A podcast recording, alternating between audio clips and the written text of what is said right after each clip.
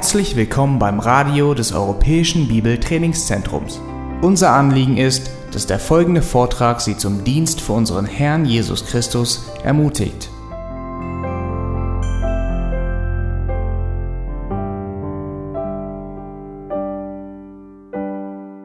Ihr habt auch etwas hoffentlich gemerkt. Rick hat es heute wieder betont, Benedikt hat es betont. Währenddem wir oft ähm, nach Methoden Ausschau halten, ist es eigentlich viel wichtiger und grundsätzlicher, wer wir sind. Oder ich sage das oft so, Predigen ist eigentlich nicht etwas, was man tut, sondern Prediger ist etwas, was du bist. Du, du bist ein Prediger. Das ist nur ähm, der, der, das, was hinausfließt aus dem, wozu Gott dich eigentlich berufen hat und wozu er dich auch begabt hat. Ähm, wenn das irgendwie zu einem, einer, einem Job wird, ähm, was man macht, dann stimmt etwas nicht. Weil, weil das, was wir tun, ist eigentlich immer untrennbar mit dem verbunden, wer wir tatsächlich sind. Ähm, und früher oder später wird die Gemeinde auch merken, ob das, was du predigst, ob du das wirklich bist. Nicht, dass du das in hundertprozentigem Maße erfüllst. Unsere Predigten werden immer ähm, besser sein als unser Leben, also das, was der Inhalt unserer Predigten ist. Aber nichtsdestotrotz sollte die Kluft zwischen den beiden relativ gering sein. Die Voraussetzung also, wer wir sind und ob wir dafür wirklich zubereitet sind, ist ganz wichtig. Die Pyramide, was ihr heute Morgen gesehen habt, was wir durchmachen, das ist auch die Grundlage, wie ähm, die Ausbildung beim EBTC aufgebaut ist. Das ist das, was wir im ersten Jahr eigentlich, eigentlich machen. Wir gehen diese einzelnen Schritte durch. Äh, die Pyramide hilft dir vor allem herauszufinden, was sagt der Text? Worum geht es? Das ist der Schwerpunkt im ersten Jahr. Und das sind eigentlich auch die zwei Bestandteile, die es ähm, um die es eigentlich geht im Predigen. Das erste ist erfassen, was steht da, was bedeutet es. Und der zweite Schritt ist, wie kann ich das jetzt so rüberbringen, dass die Leute es verstehen.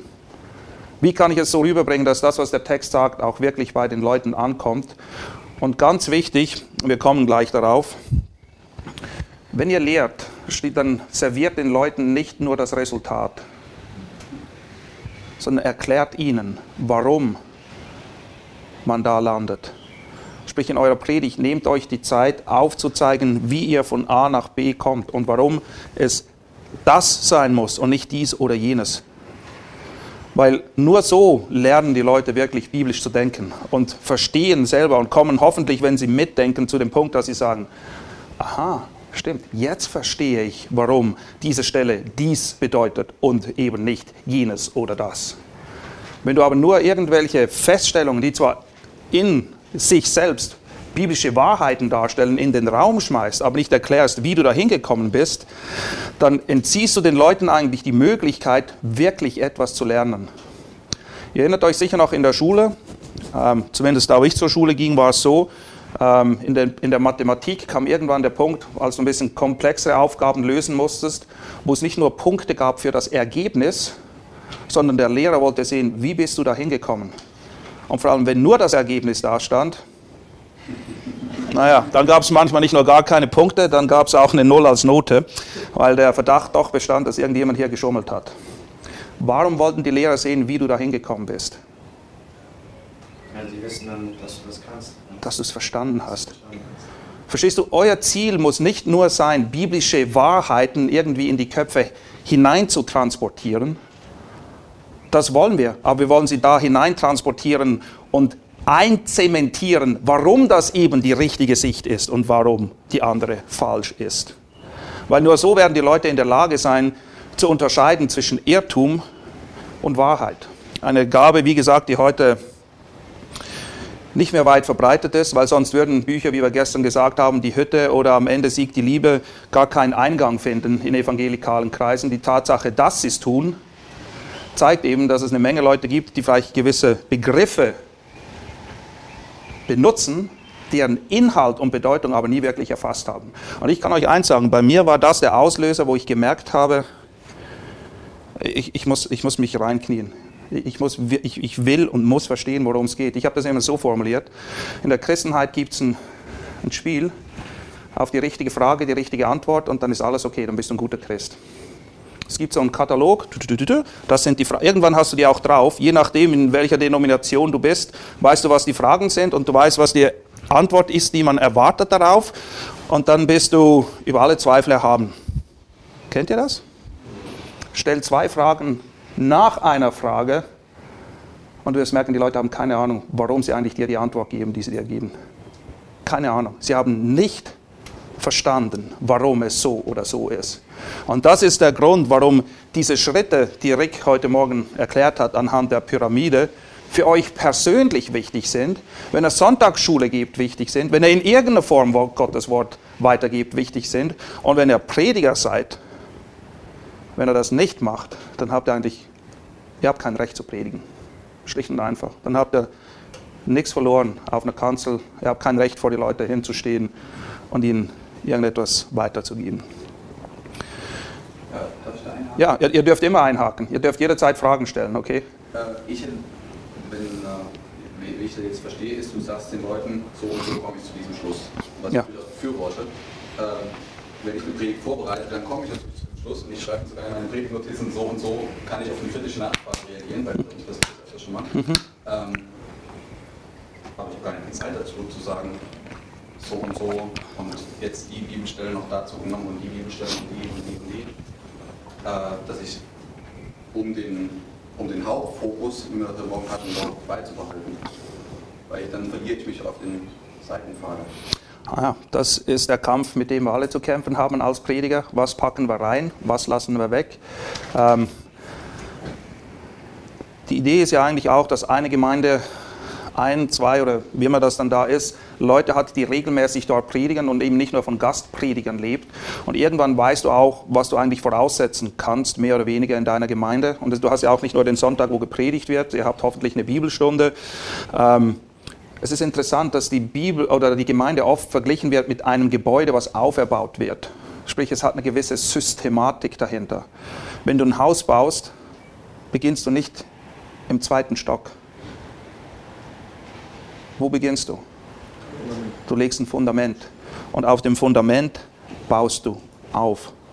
Und wir müssen uns auch überlegen in der Gemeinde, wenn wir predigen, ja, was ist das Fundament? Haben unsere Leute das Fundament überhaupt begriffen? Haben sie gewisse Dinge verstanden? Und dann darauf aufbauen. Paulus hat es immerhin geschafft, in drei Jahren in Ephesus den ganzen Ratschluss Gottes zu predigen. Er hat gesagt, ihr wisst alles, was ihr wissen müsst eigentlich aber er ist systematisch vorgegangen. Weil gewisse Dinge kann man nicht verstehen, ähm, wenn sie einfach im luftleeren Raum sind. Deshalb ist es auch immer vernünftig, auslegen zu predigen, weil Dinge im Brief im Kontext sind.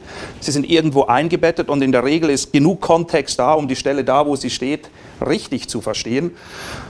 Und ich verstehe dein Argument, ähm, aber auf der anderen Seite müssen wir uns von Gott Weisheit erbeten, wann es Zeit ist, vielleicht wirklich einen Gang runterzuschalten, auch in der Predigt und sich die Zeit einfach zu nehmen, um eine Sache ausführlich zu behandeln. Ein Beispiel. Ich bin in der Gemeinde, predige durch Philipperbrief. Und bin jetzt gerade in Philippa 2, 5, 5 bis 11 angekommen. Die Schlüsselstelle im ganzen Brief. Äh, eine Schlüsselstelle für unseren ganzen Dienst, für unser Leben. Diese Gesinnung sei in euch, die in Christus Jesus war. So beginnt der Vers, der ganze Abschnitt, und dann wird aufgezeigt, welche Gesinnung in ihm war. Es war eine Gesinnung der Demut, eine Demut, die sich darin äußert oder praktische Auswirkungen hat, dass er völlig gehorsam war, egal was es ihn gekostet hat.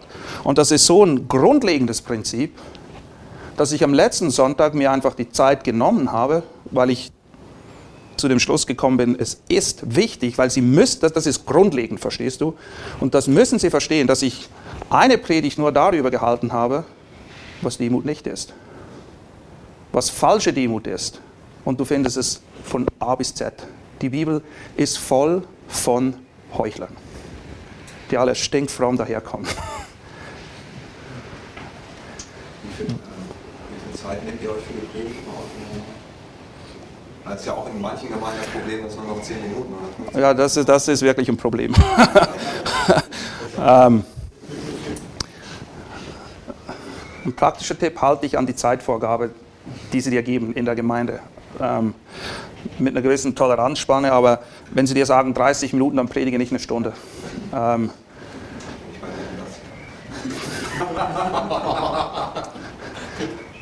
30 Minuten solltest du mindestens haben für eine Predigt. in 30 Minuten kannst du auch eine Menge, du kannst einen Punkt machen. Das ist möglich. Alles, was unter 30 Minuten ist, wird ein bisschen knapp. Also wir machen 45. Ja, ich sage 30 ist das Minimum. Ähm, ja, in 10 Minuten kann halt nichts Ja, ist schwierig. Es ist sehr schwierig. Ähm, und ihr habt es heute Morgen gehört, Kontext, Kontext, Kontext. Und das, das ist wirklich wahr. Kontext ist grundlegend. Die Dinge schweben nicht einfach frei hier irgendwo rum, sondern sie stehen alle in einem Kontext und den Kontext müssen sie auch immer wieder eingebettet werden. Ähm, ich predige in der Regel zwischen 40 und 50 Minuten bei uns. Aber da muss man auch schauen, wo eine Gemeinde ist. Oder, verstehst du, wenn sie sich nicht daran gewöhnt sind, ist wie ein kleines Kind. Ähm, ich liebe Steak, aber kleinen Kindern kannst du kein Steak füttern. Sie sind noch nicht so weit. Und manchmal musst du eine Gemeinde eben sehen, wo, du musst grundsätzlich wissen, wen hast du vor dir. Auch wenn das, was du zu bringen hast, super ist, aber wenn es die Leute nicht verstehen, dann bringt es überhaupt nichts. Also musst du wissen, wo sind die Leute? Und das bedingt eben wiederum, dass du eigentlich in einer Gemeinde bist und deine Schafe kennst und weißt, was sie brauchen, weißt, wo der Schuh drückt. Weil Predigen ist, und das ist vielleicht auch ganz wichtig, Predigen ist nur ein Bestandteil von Hirtendienst. Also, ich hoffe, dass keiner hier rausgeht und der Eindruck hat, naja, wenn ich gepredigt habe, habe ich meine Pflicht erfüllt. Nee, Predigen also wenn du regelmäßig predigst, ist Predigen nur ein Bestandteil des Hirtendienstes. Ein wichtiger, aber nicht alles.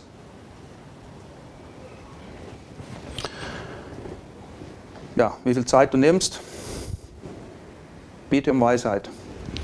Ähm, manchmal nehme ich größere Abschnitte, manchmal Jetzt Philippa 2,5 gehe ich sehr langsam durch, weil es aus meiner Sicht eine absolut zentrale, grundlegende Stelle ist. Nicht nur im Philippa-Brief, sondern für das gesamte Glaubensleben schlechthin. Ähm, es gibt keine Regel. Ja, ich denke, ihr habt sowieso schon gemerkt, es gibt, auch wenn wir es gerne hätten, dieses, okay, und dann kommt es raus und ist richtig und gut, gibt es nicht. Du predigst auch so, wie du predigst, Max. Und ich predige so, wie ich predige. Und jemand anders predigt so, wie er predigt. Wir predigen zwar alle das Wort.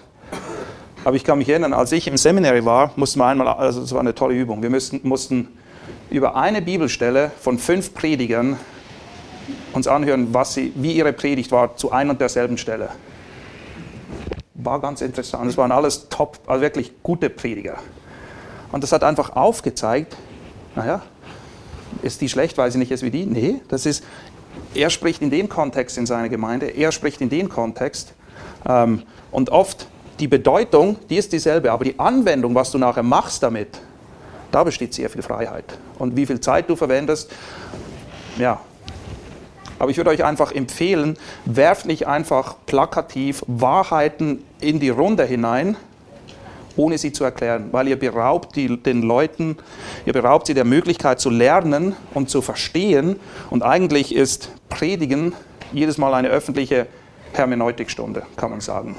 Wie gehe ich, warum komme ich zu diesem Schluss? Und die Zeit müssen wir uns nehmen zu erklären. Hilft das? Grundlegend gestern haben wir gesagt, die Schritte ist Gesamtaussage, Abschnitte, Hauptpunkte. Und wie Rick heute Morgen auch gesagt hat, dann, naja, dann muss eben noch Fleisch ans Skelett, das du dann hast. Die Absicht des Schreibers herauszufinden, ist, ist grundlegend.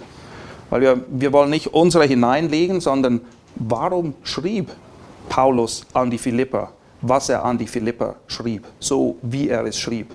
Das hat einen bestimmten Grund. Ich setze mich auch nicht hin und schreibe irgendeinen Brief, eigentlich gibt es keinen Anlass, aber ich schreibe jetzt einfach mal irgendwie, ich weiß nicht, mein, mein Hund hat sich das Bein gebrochen und bla bla bla. Ähm, gut, auf Facebook ist das so. Ähm, da wird eine Menge kommuniziert, was aus meiner Sicht nicht kommunikationswürdig ist, würdig ist. Aber das ist meine Meinung. Äh, die Schreiber haben nicht so geschrieben. Sie haben immer ein Ziel, einen Zweck vor Augen gehabt. Und ich habe euch gestern gefragt, was ist euer Ziel, wenn ihr predigt? Ich hoffe, ihr habt ein Ziel, wenn ihr predigt. Weil, wenn ihr keins habt, dann erzählt er eine Geschichte. Oder dann verschwendet ihr eigentlich die Zeit der Leute, die kommen. Was ist, ein, was ist euer Ziel, wenn ihr predigt? Habt ihr euch schon mal Gedanken darüber gemacht, was das Ziel ist, wenn ihr predigt? Oder predigt ihr einfach, weil Sonntag ist und Sonntag gibt es eine Predigt? Ich habe die Frage schon vielen Leuten gestellt. Ich habe hab auch schon gefragt, warum kommt ihr überhaupt in die Gemeinde? Habt ihr ein Ziel, wenn ihr in die, habt, habt ihr wirklich eine Erwartung, wenn er in die Gemeinde, was erwartet ihr, wenn er am Sonntag in die Gemeinde kommt? Überhaupt etwas? Oder ist es einfach eine Gewohnheit und wir gehen und wir gehen wieder nach Hause und haben unsere Pflicht getan? Ja, meistens schauen die Leute, sehe ich dieselben Gesichtsausdrücke. Ich interpretiere sie einfach mal so. Eigentlich wäre das eine gute Frage. Vielleicht müssen wir uns das mal überlegen. Also allgemeines Ziel ist ja zum Beispiel der Predigt, die Leute zu befähigen oder zu motivieren, die Woche über mit Jesus zu leben oder zu seiner Ehre zu leben, zum. Und meistens äh, versuche ich halt, wie das heute Morgen auch war, ein, zwei Kerngedanken, also die Predigt immer abzuschließen mit irgendwie konkreten Aufforderungen. Das kann man ja unterschiedlich machen. Man kann zum Beispiel die Größe Jesu und seines Werkes darstellen, um die Leute zu mehr Liebe zu motivieren. Das ist für mich ein Ziel der Predigt zum Beispiel, dass er geehrt wird und die Leute, wie Rick das auch heute gesagt hat, ja, mit Anbetung, Anbetung im Herzen eigentlich aufgeht. Ja. Das Ziel ist, dass sie erkennen, wer ist Gott und wer sind sie und was hat das ganz praktisch für Auswirkungen auf ihr Leben. Das, ist, das muss immer das Ziel sein. Dass sie, sie müssen nicht rausgehen und denken, das war eine super Predigt. Sie sollen rausgehen und denken, wir haben einen super Gott. Das ist eigentlich das, was sie erkennen sollen. Und die Frage ist, erkennen sie diesen Gott, wenn wir predigen? Die Frage ist, erkennen wir ihn in der Schrift, wenn wir sie erforschen? was Gott alles getan hat. Dass selbst in vermeintlich schlechten Dingen Gutes liegt. Wer, ich nehme ein paar Beispiele aus dem Philipperbrief. Philipper 1,29, für, für ein zentraler Vers für unser Verständnis als Leben als Christ. Denn euch ist es im Blick auf Christus geschenkt worden, und das Wort im Griechischen ist Charis, das spricht, es ist eine, ein unverdientes Gnadengeschenk, ein Vorrecht, auf das ihr keinen Anspruch habt. Was ist uns geschenkt worden? Nicht allein an ihn zu glauben, sondern auch für ihn zu leiden. Was? Sag, wie viele Christen kennst du, die Leiden als ein unverdientes Gnadengeschenk Gottes einschätzen? Warum? Weil Leiden toll ist? Nein, weil Leiden eine ganze Menge Dinge bewirkt, die nichts anderes in unserem Leben bewirken werden. Leid ist ein Mittel, was Gott einsetzt. Und ihnen zu verstehen geben, dass Gott ihnen nicht eins auf die Finger haut oder sie nicht irgendwie abgeschrieben hat, sondern dass Leid eben ein Mittel ist, was Gott sehr oft einsetzt, um Hoffnung bei uns hervorzubringen. Ich habe, ich muss schauen, ich habe vor kurzem darüber gepredigt. Ich habe 15 Dinge rausgesucht, die das Resultat von Leiden sind. Und wenn wir die Dinge wollen, kommen wir nur dorthin durch Leiden. Aber das müssen die Leute verstehen. Weil ganz ehrlich, die meisten Leute denken doch, wenn sie leiden, sie hätten irgendetwas falsch gemacht oder wie Mike es gesagt hat, unfair behandelt, weil sie ein falsches Gottesbild haben. Das ist eine Passage, wo du ihnen zeigen musst, du musst verstehen, warum Gott Leid in dein Leben bringt. Es hat ein Ziel. Gott, alles, Gott ist der Geber aller guten Dinge. Und alles, was er gibt, ist gut. Auch Leid. Er hat keinen Fehler gemacht. Wie wird Jesus beschrieben in Jesaja? Ein Mann der Schmerzen mit Leid vertraut. Er ist unser Vorbild. Er hat uns ein Vorbild hinterlassen, heißt im Petrusbrief, damit wir in seinen Fußspuren nachfolgen. Aber das ist eine, wo, wo hört ihr das noch? In der Regel heißt es auch, ja, Jesus nimmt all deine Probleme weg und macht alles super und dann ist gut und sorgenfreies Leben. Erster, nee, 2. Timotheus Verstehst du, das sind grundlegende Wahrheiten. Es ist einfach ein praktisches Beispiel. Ich, ich denke, wir machen ein paar praktische Beispiele, weil ihr habt eine Menge Theorie schon gehört in verschiedener Form. 2. Timotheus 3,12. Abschiedsbrief, letzter Brief, den Paulus schreibt an Timotheus. Also, wenn du weißt, du, du bist auf dem Weg zu deiner Hinrichtung, dann kommst du auf den Punkt. Was sind einige der letzten Gedanken, die er Timotheus mitgibt?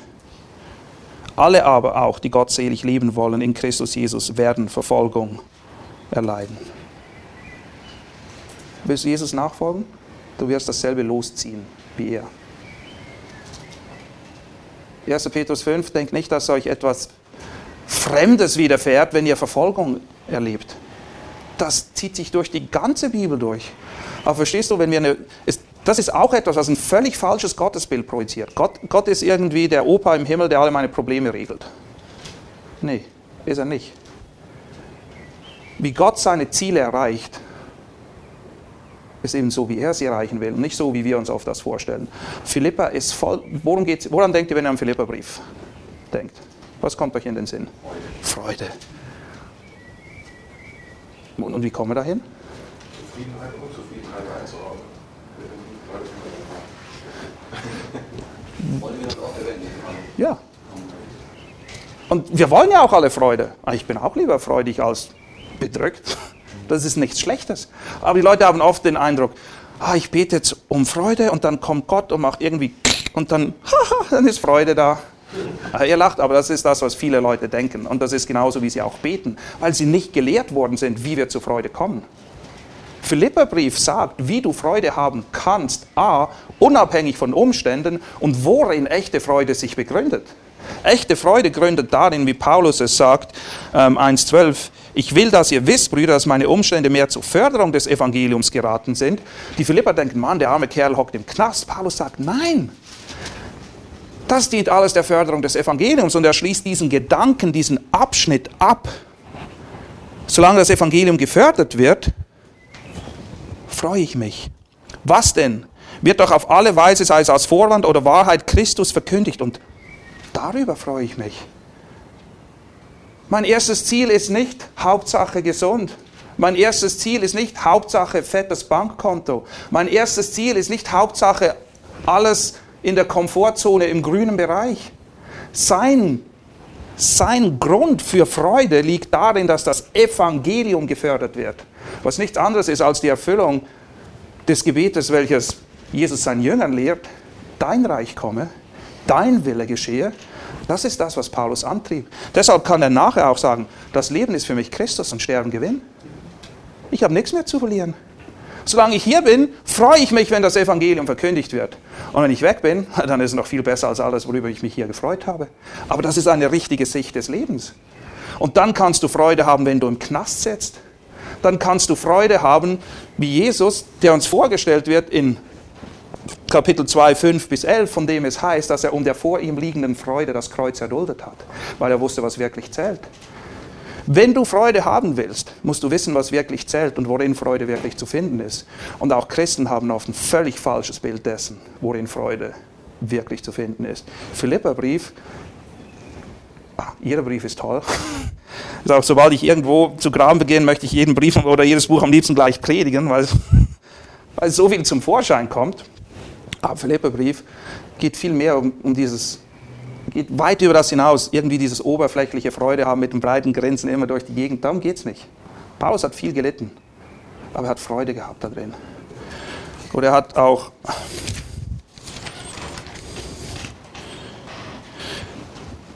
Philippa ist, ist ein super Beispiel, Dinge im Kontext zu sehen und nicht rauszureißen.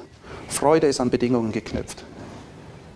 Und die Bedingungen für Freude sind oft absolut nicht die, die wir uns ausgesucht hätten, hätten wir die Wahl gehabt. Aber das müssen die Leute verstehen. Und sie müssen verstehen, dass das eine gute Sache ist. Und sie müssen verstehen, dass es eine gute Sache ist, weil es von einem guten Gott kommt, der gute Absichten für sie hat und besser weiß, wie er sie von A nach B bringt und was wirklich zählt im Leben. Und das wird für uns verkörpert in vielen Beispielen im Philipperbrief, nämlich Paulus, der sagt, mein Leben spielt keine Rolle. Jesus, der bereit war, ans Kreuz zu gehen. Ein Kapitel später Epaphroditus, der bereit war, um des Evangeliums willen zu sterben. Und was Paulus hier auf wunderbare Art und Weise macht, er sagt in Philippern, wisst ihr was?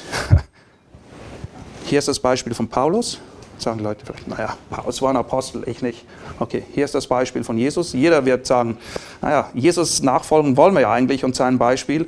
Und falls ihr immer noch denkt, das ist nicht genug, hier ist Epaphroditus, ist einer von euch aus eurer Mitte, der bereit war, um des Evangeliums willen sein Leben hinzugeben. Und das ist die Botschaft von Philippa, die genau übereinstimmt mit der Botschaft in den Evangelien. Wer sein Leben gewinnen will, wird es verlieren. Wer es verliert um des Evangeliums willen, wird es gewinnen. Hier wird nur beschrieben, wie Leute bereit sind, ihr Leben zu verlieren um des Evangeliums willen, anhand von Paulus, anhand von Jesus selbst, anhand von Epaphroditus.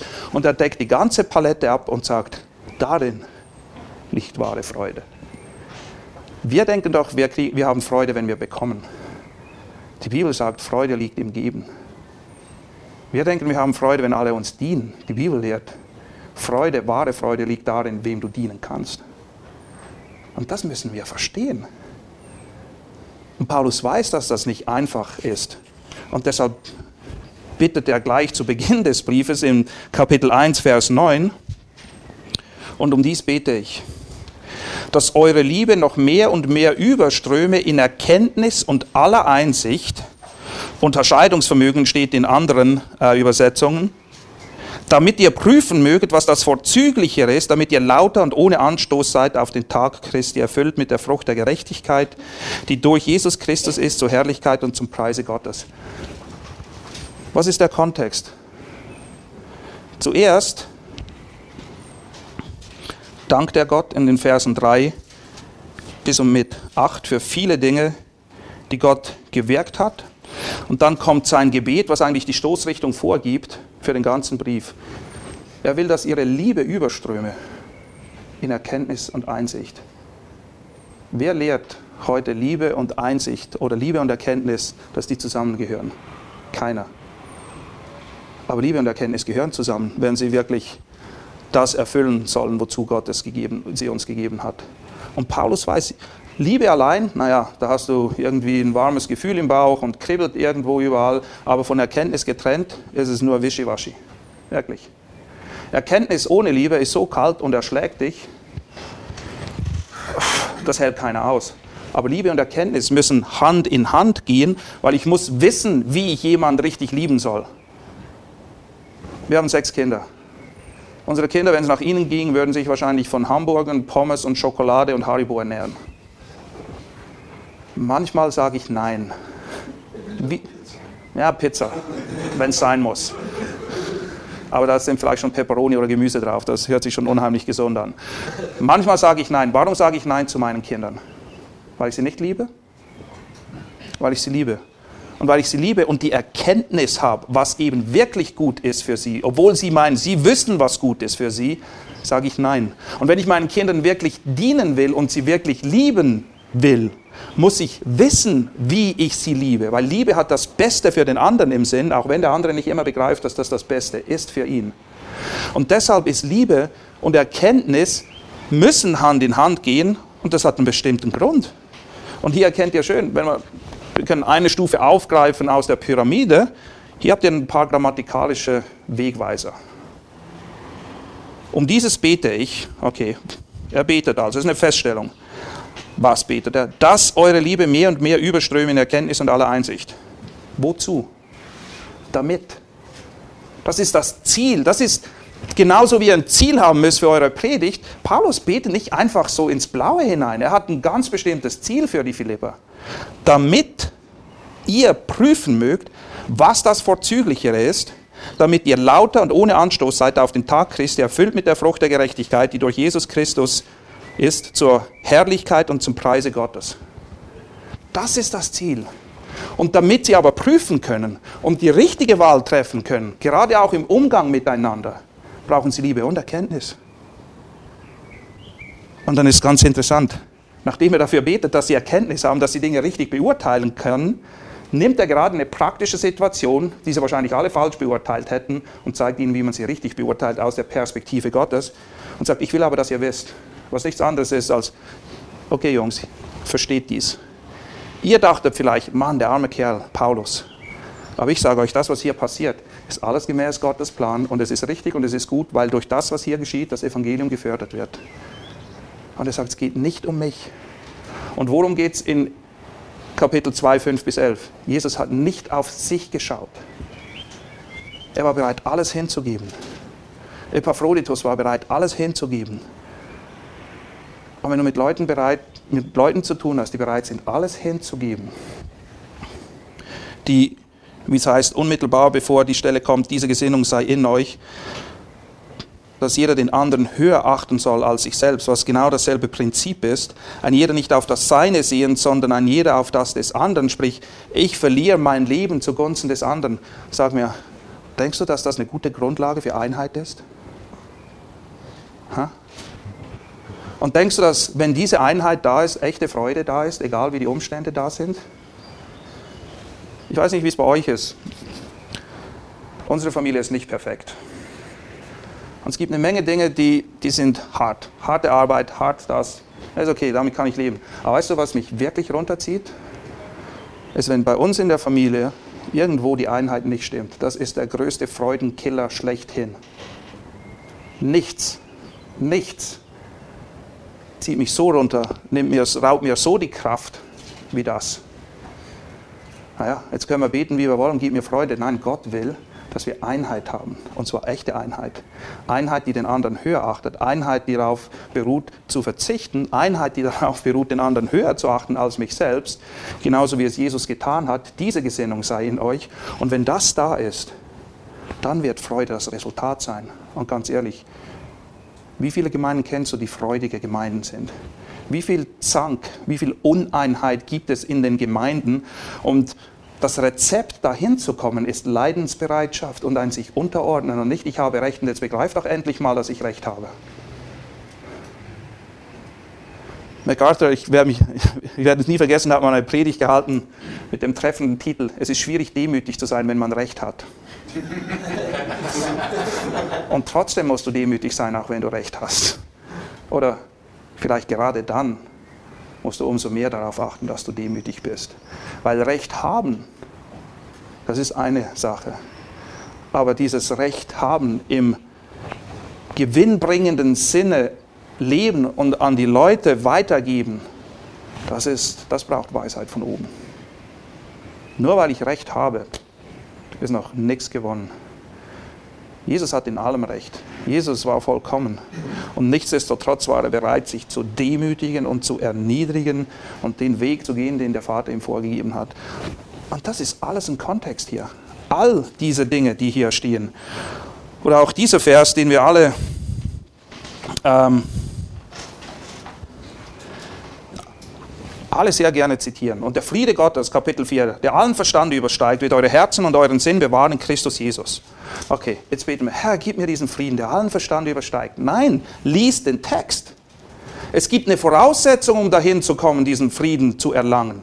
Es ist nicht so einfach, dass einfach alles pup, in unseren Schoß fällt. Und das müssen die Leute begreifen. Und du musst ihnen aufzeigen, warum. Und gib ihnen nicht billigen Trost.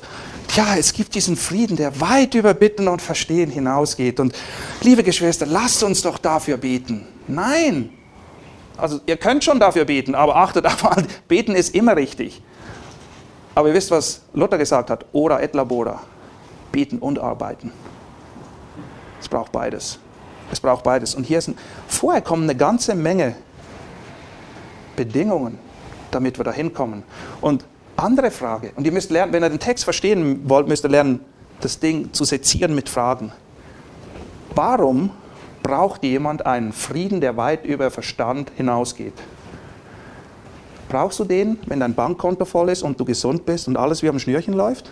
Brauchst du dann einen Frieden, der über Verstand hinausgeht? Nee, dann hat jeder Frieden, oder? Da ist doch alles cool. Warum spricht er von einem Frieden, der über Bitten und Verstehen hinausgeht? Weil Gott manchmal Leid in dein Leben bringt, wo es rein äußerlich gesehen keinen Grund gäbe, dass du auch nur annähernd Freude oder Frieden hast. Aber weil du begriffen hast, wie die Geschichte funktioniert und ein richtiges Gottesbild hast und weißt, warum diese Dinge kommen, wozu, was Gott dadurch bewirken will, hast du einen Frieden in diesen Situationen, wo es eigentlich nichts gäbe, worüber man sich freuen kann, der weit über Bitten und Verstehen hinausgeht. Nämlich, es ist ein Geschenk für Christus zu leiden. Paulus hat gelitten, Jesus hat gelitten, Epaphroditus hat gelitten. Wie sah das Leben aller Propheten aus? Wurden sie überall mit offenen Armen empfangen? Nein. Was war das Ende aller Apostel? Was war das Ende von Jesus selbst, der, voll, der wirklich nichts falsch gemacht hat, nur Gutes. Sie haben ihn umgebracht. Steht auch, dass einige wurden. Hebräer 11. Was sagt Jesus in der Abschlussrede an seine Jünger, wo er sie trösten will, wo er sie darauf vorbereiten will, dass er bald nicht mehr bei ihnen ist? Wir würden doch denken, ach, bloß nichts Negatives. Es ist ja schon hart genug, dass ich nicht mehr da bin. Ist okay, wird alles bestens. Was sagt er? Johannes 16, 33. Na, das, das, das, steht in Apostelgeschichte 20, 28, wo er sich von den äh, Ältesten in Ephesus. Aber ich weiß, dass wenn ich weg bin, reißende Wölfe kommen werden und aus eurer Mitte Lehrer aufstehen, die Verdrehtes lehren. Es gibt eine Menge Leute, die das Wort Gottes verdrehen. Deshalb müsst ihr wissen, was die Bedeutung des Wortes Gottes ist. Damit nicht Leute aus eurer eigenen Mitte, wie die Hütte, wie am Ende siegt die Liebe, in evangelikalen Bereich einen Nährboden finden, um die Leute wegzuführen. 1633, Johannes, in der Welt, wenn es dumm läuft, wenn es sich absolut nicht vermeiden lässt, äh, wenn alle Strecke reißen, werdet ihr Bedrängnis haben. Steht das da? Was steht da? In der Welt werdet ihr Bedrängnis haben. Punkt. Feststellung. Aussage. Das, das ist ein Fakt. Aber sei getrost. Ja. In ihm, mit ihm, wie es Römer sagt, sind wir weit mehr als Überwinder. Er hat sie überwunden. In ihm, in dem Maße, wie wir unser Leben in ihm leben, werden bereit sein, die Leiden zu tragen, so wie er sie getragen hat. Ich sage eins, wenn ihr erstmal diese Verkettungen seht, das ist das Coolste, was es gibt. Nee. Aber wenn ihr sie nicht seht, dann, dann bleibt irgendwie, ah, ist das wirklich das lebendige Wort Gottes? Spricht es mich wirklich persönlich an? Man, wir kennen all die Ausdrücke und wir benutzen sie gern, weil wir wollen ja nicht ungeistlich erscheinen, aber ähm, ist es wirklich lebendig für dich? Aber weißt du, wenn es für dich nicht lebendig ist, dann erwarte nicht, dass die Empfänger deiner Predigten es als lebendig aufnehmen. You can't teach what you don't know and you can't lead where you don't go. Ganz einfach. Was du eben gesagt hast, gilt ja auch für die Evangeliumsverkündung. Es wird ja heute oft so ein Wohlfühl, Wohlstandsevangelium verkündigt. Ne? Und auch, sag mal so, vielleicht habt ihr schon mal Klaus Meyer gesehen, das sehe ich regelmäßig. Aber da geht es ja immer nur darum, dass Jesus dein Helfer ist ja. und dir zum Wohlfühlen verhilft. Und ich meine auch beim Evangelium, man muss schon klar sagen, was du auch gesagt hast, es hat zwei Seiten. Es ist nicht nur so, dass alles easy wird. Epheser sagt, dass wir mit allen Segnungen gesegnet sind. Wo? In den, In den himmlischen Regionen. Wir haben keine irdischen Verheißungen. Das Beste kommt für uns erst noch. Aber jetzt sind wir auf dem Weg dahin. Und jetzt erwartet, wie viele Leute haben begriffen, dass der Weg des Christen essentiell ein Weg des Kampfes, des Ringens, des Leidens, des unten Durchgehens ist. Zeig mir irgendeine Stelle, die etwas anderes lehrt. Zeig mir eine Stelle. Ich sage nicht, zeig mir Predigten, die was anderes lehren, weil von denen gibt es tonnenweise. Warum haben wir so viele Seelsorgefälle in der Gemeinde? Weißt du warum? Weil die Leute nicht verstanden haben, wer Gott ist, wer wir sind und was unser Leben hier und jetzt tatsächlich ausmacht. Weil ihnen niemand erklärt hat, was die Schrift wirkt. Es ist, es ist nichts Neues. Es steht überall. In den Evangelien, in den Briefen, im Alten Testament, in der ganzen Bibel, von A bis Z. Und die Freude und der Friede liegt darin zu erkennen, dass unser Sieg in Christus ist. Und nicht zu erwarten, dass wir hier ein sorgenfreies Leben haben. Wenn Gott einem das schenkt, preist den Herrn. Wenn nicht, preist den Herrn. Er bestimmt, was für dein und mein Leben dran ist, nicht ich. Aber Paulus ermutigt die Philippa auch und sagt, okay, es wird hart, aber denn ich bin gewiss, oder hier, indem ich eben darin guter Zuversicht bin, dass der, der ein gutes Werk in euch angefangen hat, es vollenden wird bis auf den Tag Christi. Er wird es vollenden. Er hat es angefangen. Die Frage ist nur, habe ich Freude an der Strecke zwischen A und B oder jammere ich dauernd rum? Weil ich dauernd das Gefühl habe, ich hätte zu wenig gekriegt oder nicht, was ich verdient habe. Mike wird das wahrscheinlich ausführlich behandeln in seinem Seminar Falsche Gottesbilder, die dazu führen, dass ich denke, ich hätte ein Anrecht auf etwas, was die Bibel nie sagt. Jesus macht es so klar, was es bedeutet, ein Jünger Jesu zu sein. Wo wird es klarer als irgendwo anders definiert? Markus 8. Wollt ihr Theorie oder wollen wir ein paar Praxisbeispiele anschauen? Praxis. Praxis? Markus 8. Wenn du Markus verstehen willst, das ganze Markus-Evangelium, musst du Markus Kapitel 8 verstehen.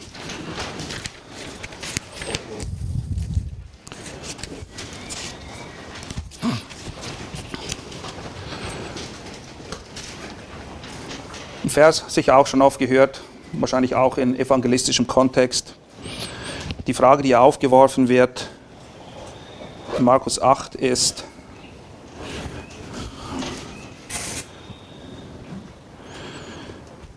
Jesus ging herum, dann fragte die Jünger, was sagen die Menschen, wer ich bin? Ja, die an Johannes, Elia, einer der Propheten. Und er fragte sie, aber ihr aber, was sagt ihr, dass ich sei oder wer ich bin? Ach, ach, Evangelium pur, Evangelist, jetzt können wir Evangelium. Was sagst du, wer Jesus ist? Hast du Jesus angenommen? Geht es darum hier? Nichts. Evangelisiert er hier seine Jünger?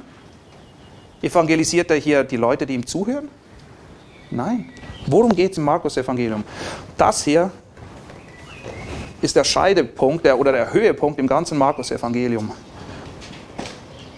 Was sagt ihr, dass ich sei? Und vorher werdet ihr feststellen, Kontext, dass mehrmals diese Frage aufkommt. Wer ist dieser, der heilt? Wer ist dieser, der Wunder tut?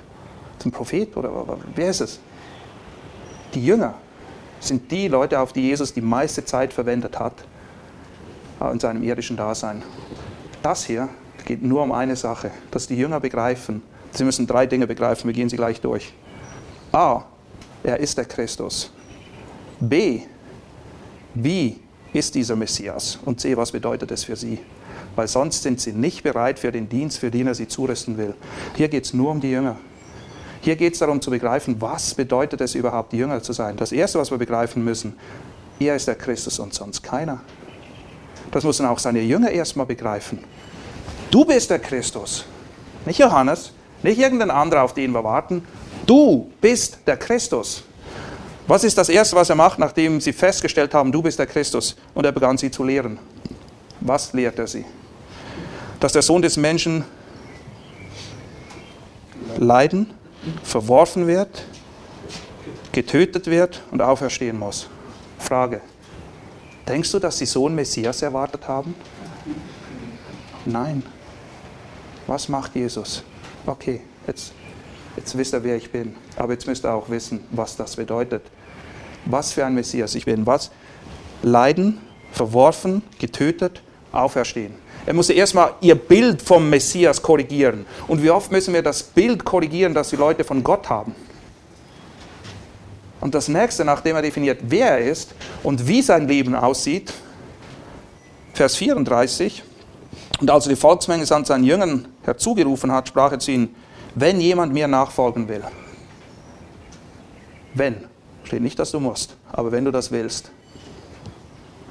Bedingung, nehme sein Kreuz auf sich und folge mir nach. Denn wer irgend sein Leben erretten will, wird es verlieren. Wer aber irgend sein Leben verlieren wird, um meinetwillen und um das Evangelium willen, wird es erretten.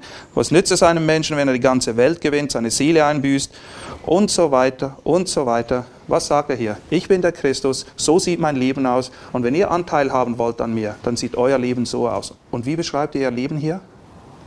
Was ist es für, wodurch zeichnet sich das Leben aus? Das ist die, die Kurzformel dessen, was auf uns zukommt, was wir zu erwarten haben, wenn wir sagen, wir wollen Jesus nachfolgen. Was steht hier? Verlust. Verlust? Nee, es wird beschrieben, wie wir richtigen Gewinn haben. Ja? Durch Aufgeben, 100% konträr zu dem, was die Welt lehrt, oder? Naja, Jesus ist Licht, die Welt ist Finsternis. Wer ist der Gott dieser Welt? Satan. Und genauso funktioniert das Ding auch. Geld, der Umgang mit Geld gestern, ein perfektes Beispiel dafür, wirklich. Wie verdreht ist unser Denken in Bezug auf Geld? Was, wie halten wir krampfhaft an Dingen fest, von denen Gott sagt, Verlust, das hier ist Gewinn. Das hier ist Gewinn. Und wir müssen das nicht aus eigener Kraft heraus tun. Er stärkt uns. Epheser, Epheserbrief spricht sehr viel darüber. Ich habe jetzt mehr angewandte Predigtlehre gemacht, aber das ist okay. Ähm, ich denke, ich hoffe, es gibt euch einen, einen Geschmack dafür, wie die Dinge zusammenhängen. Und das Kontext das A und O ist, gerade auch wenn ihr predigen wollt. Wenn ihr Dinge isoliert betrachtet, dann ähm, werden ihnen oft eine Bedeutung zugeschrieben, die sie nicht haben. Epheser spricht ja viel auch von Kampf, von Wandeln, von würdigem Wandel und schließt ab, alle, die Kinderarbeit machen, was steht in Epheser 6? Ha? Ja, das steht auch. Nee. Etwas, woran sie viel mehr Spaß haben. Wo's, was steht in Epheser 6? Die Waffenrüstung. Mann, Helm, Schwert. Coole Sache, oder? Ist auch ideal für jede Kinderstunde. Bastelarbeit, alles schon geklärt. Laserschwert, genau, das ist die, steht in der Volksbibel wahrscheinlich. Ähm. Aber was kommt vorher? Bevor, wozu dient eine Waffenrüstung? Kampf, okay? Sagen wir einfach mal Kampf. Ohne Rüstung in den Kampf zu ziehen ist doof. Dann ist es wirklich, äh, dann, dann bist du nicht mehr zu retten. Stell dir vor, und so musst du dir es vorstellen. Stell dir vor, ein Soldat im Pyjama auf dem Schlachtfeld. Jeder, der das sehen würde, denkt, Mann, bist du bescheuert? Was ist denn los mit dir? Begreifst du nicht, was hier los ist? Wie oft stehen die Christen im Pyjama auf dem Schlachtfeld und wundern sich, warum sie dauernd eins auf den Deckel kriegen? Ha? Ja, weil wir nicht begriffen haben. Wir wollen in den Kampf ziehen, ohne die Rüstung anzuziehen. Aber bevor wir aufgefordert werden, die Rüstung anzuziehen, steht was? Im Übrigen, Brüder, seid stark in dem Herrn und in der Macht seiner Stärke. Diesen Kampf, diese Nachfolge, das ist nicht einfach eine Anstrengung aus uns heraus, sondern in ihm, in dem Maße, wie wir ihn kennen, wie wir seine Absichten verstehen, wie uns bewusst ist, dass alles, was er macht, gut ist, auch wenn er uns in den Kampf schickt und hineingehen lässt, wo es richtig heiß wird und brenzlig, wo es uns Kopf und Kragen kosten kann. Und wisst ihr, wir kennen es nicht, aber wir vergessen wahrscheinlich auch oft, dass selbst heute noch pro Jahr 160 bis 200.000 Christen mit ihrem Leben bezahlen für ihren Glauben. Uns ist es fremd. Aber vielerorts auf dieser Welt ist es nicht fremd. Und die Worte, die Jesus sagt, wer nicht bereit ist, sein Kreuz auf sich zu nehmen, die meinen genau das. Bist du bereit, alles hin, dein Leben zu verlieren, wie er sagt? Nehmt der Schrift nicht die Schärfe, die sie hat. Das ist das Schlimmste, was wir machen könnten. Kontext, was meint er? Und wenn er das meint, dann sag du genau das in deiner Predigt. Gott kann seine Leute retten. Wir müssen nicht helfen, indem wir das Ganze irgendwie ein bisschen netter verpacken und zuerst durch die PR-Agentur durchlassen, damit es auch im richtigen Kleid daherkommt, damit es den Leuten schmeckt und es ihnen gefällt. Vergiss es. Weg damit. Hebräer sagt, das Wort Gottes ist ein zweischneidiges Schwert. Mach nicht ein stumpfes Holzmesser daraus. Lass es ein zweischneidiges Schwert sein. Ist nichts Neues. Aber die Kraft, in der wir kämpfen sollen, liegt nicht in uns, in ihm. In ihm ist ein Begriff, der immer wieder vorkommt, auch im Epheserbrief. Und das sind Dinge, das sind Zusammenhänge, die wir erkennen müssen. Weil sonst kannst du den Leuten eine Last auflegen und das ist wahrscheinlich die größte Gefahr und der größte Fehler, der oft passiert, dass wir Textstellen nehmen und zu moralisieren beginnen, wie man so schön sagt, oder den Leuten irgendwelche Gebote um die Ohren hauen und sagen, mach, damit du bei Gott irgendwie impliziert Gunst gewinnst, damit er dich wieder mag, damit du vielleicht in gewissen Kreisen sowieso überhaupt errettet wirst oder deine Errettung sicher bleibt, weil man weiß ja nie, das lehrt der Text nicht. Du sollst Aufforderungen als Aufforderungen predigen, aber du musst immer sehen, bevor Gott irgendetwas fordert, und achte darauf, steht immer, was er alles bereits für dich getan hat. Und die Lehrbriefe sind alle so aufgebaut. Zuerst kommt wie die Sache ist, was Gott getan hat und erst dann kommt immer die Aufforderung. Und wir müssen uns davor hüten, die Leute mit Aufforderung zu erschlagen, ohne ihnen zuerst den Gott, der das von ihnen fordert und der sie auch mit allem ausgerüstet hat, damit sie das tun können, vor Augen zu malen. Weil sonst erwarten wir das Unmögliche von ihnen und sei nicht erstaunt, wenn sie nachher nur da und frustriert sind. Erkenne diesen Zusammenhang. Ich habe es hier drauf auf dem Zettel.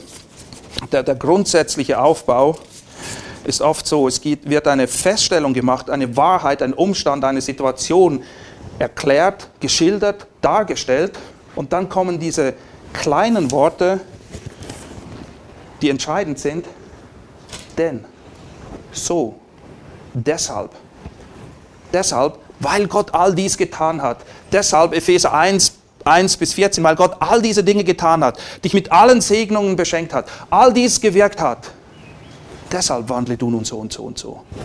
Nicht aus dir selbst heraus. Und wenn er, wenn er diese Brücken abreißt, dann habt ihr der Schrift ganz gewaltig Gewalt angetan, wirklich. Und, und, und dieser Fluss, dieser Zusammenhang muss offenbar sein und genauso wie die Lehrbriefe und viele andere Dinge aufgebaut sind, so sollten auch eure Predigt sein. Wahrheit, stellt die Wahrheit in den Raum. Was ist Fakt? Dann kommt oft eine Begründung oder eine Ursache und daraus die Absicht oder die Richtung, wo es nun hingehen soll. Wenn ihr das erkennt in den Briefen, werdet ihr merken, wir argumentieren doch alle so. Ich sage, schau mal, das ist so und so. Und weil das eben so und so ist, möchte ich, dass du das und das machst. So müsst ihr predigen. Und nicht einfach nur, mach dies, tu jenes und das ist gut. Und wehe, wenn du das nicht machst. Oder dass du einfach alles nur deine rosa Brille aufsetzt und alles ist so süß und am Ende wird ja alles gut. Ora et labora. Arbeite und Luther hat gesagt, arbeite so, als würde alles Beten nichts nützen. Und bete so, als würde alles Arbeiten nichts nützen. Oder wie es Benedikt gesagt hat, nur weil ich gewisse Dinge nicht auf eine Reihe kriege, logisch heißt das nicht, dass ich die Aufforderung, die ganz klar an mich ergeht, ignoriere, weil ich sage, naja, ich verstehe das Ganze nicht. Den Teil, den du verstehst, tu ihn. Schlicht und einfach. Tu ihn. Es ist fast unmöglich, was wir eigentlich hier hätten machen wollen in zweimal 60 Minuten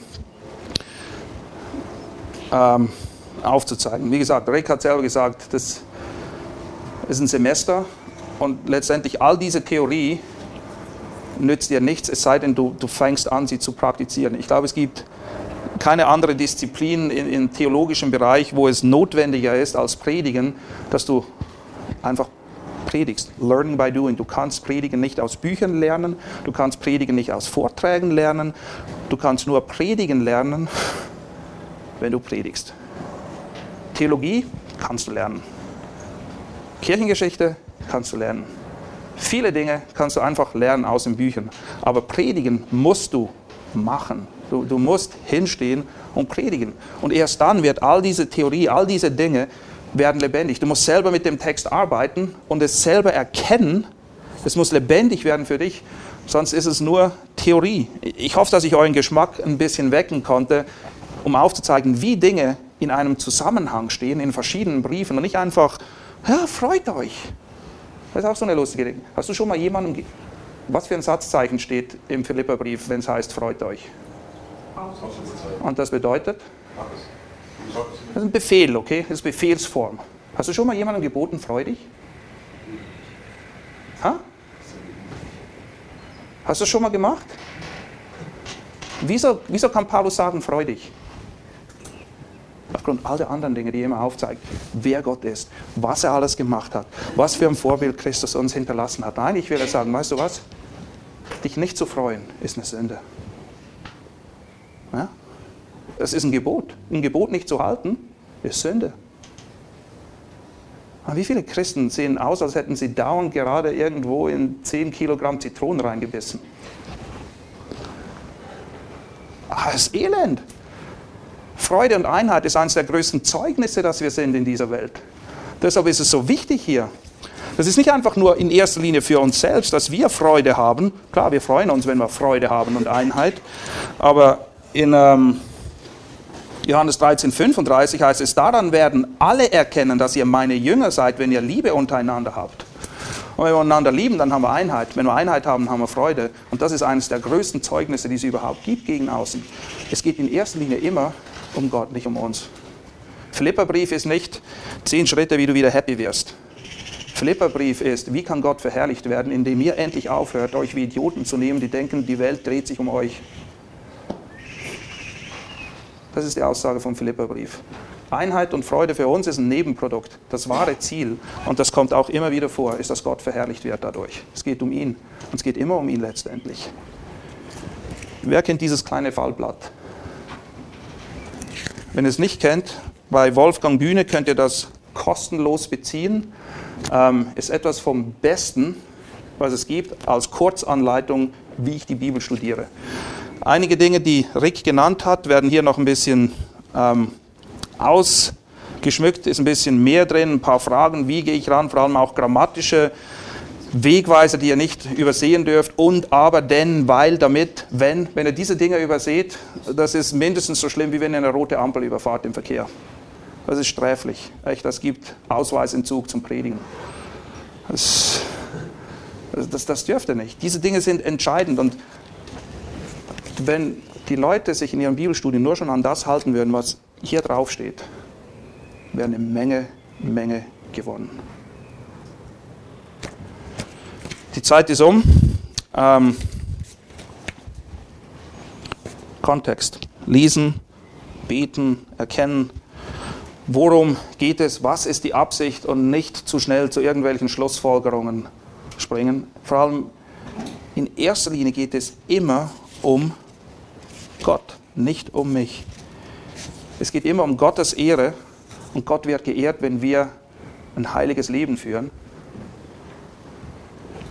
das Zeugnis haben und Frucht bringen, weil durch Frucht wird Gott auch geehrt. Johannes, dadurch wird mein Vater geehrt, dass ihr hingeht und viel Frucht trägt. Das ist das Ziel, warum der Weingärtner alle die Teile an der Rebe, am Rebstock abschneidet, die keine Frucht bringen, weil sie Gott nicht verherrlichen. Und das Ziel ist, dass wir seinem Sohn gleich werden. Durch persönliches Studium, durch Lehren und ein Grundsatzvers, den ihr euch merken solltet für Predigen schlechthin, steht in Esra 7,10. Das, das sind die, die Hauptschritte, wie er rangeht.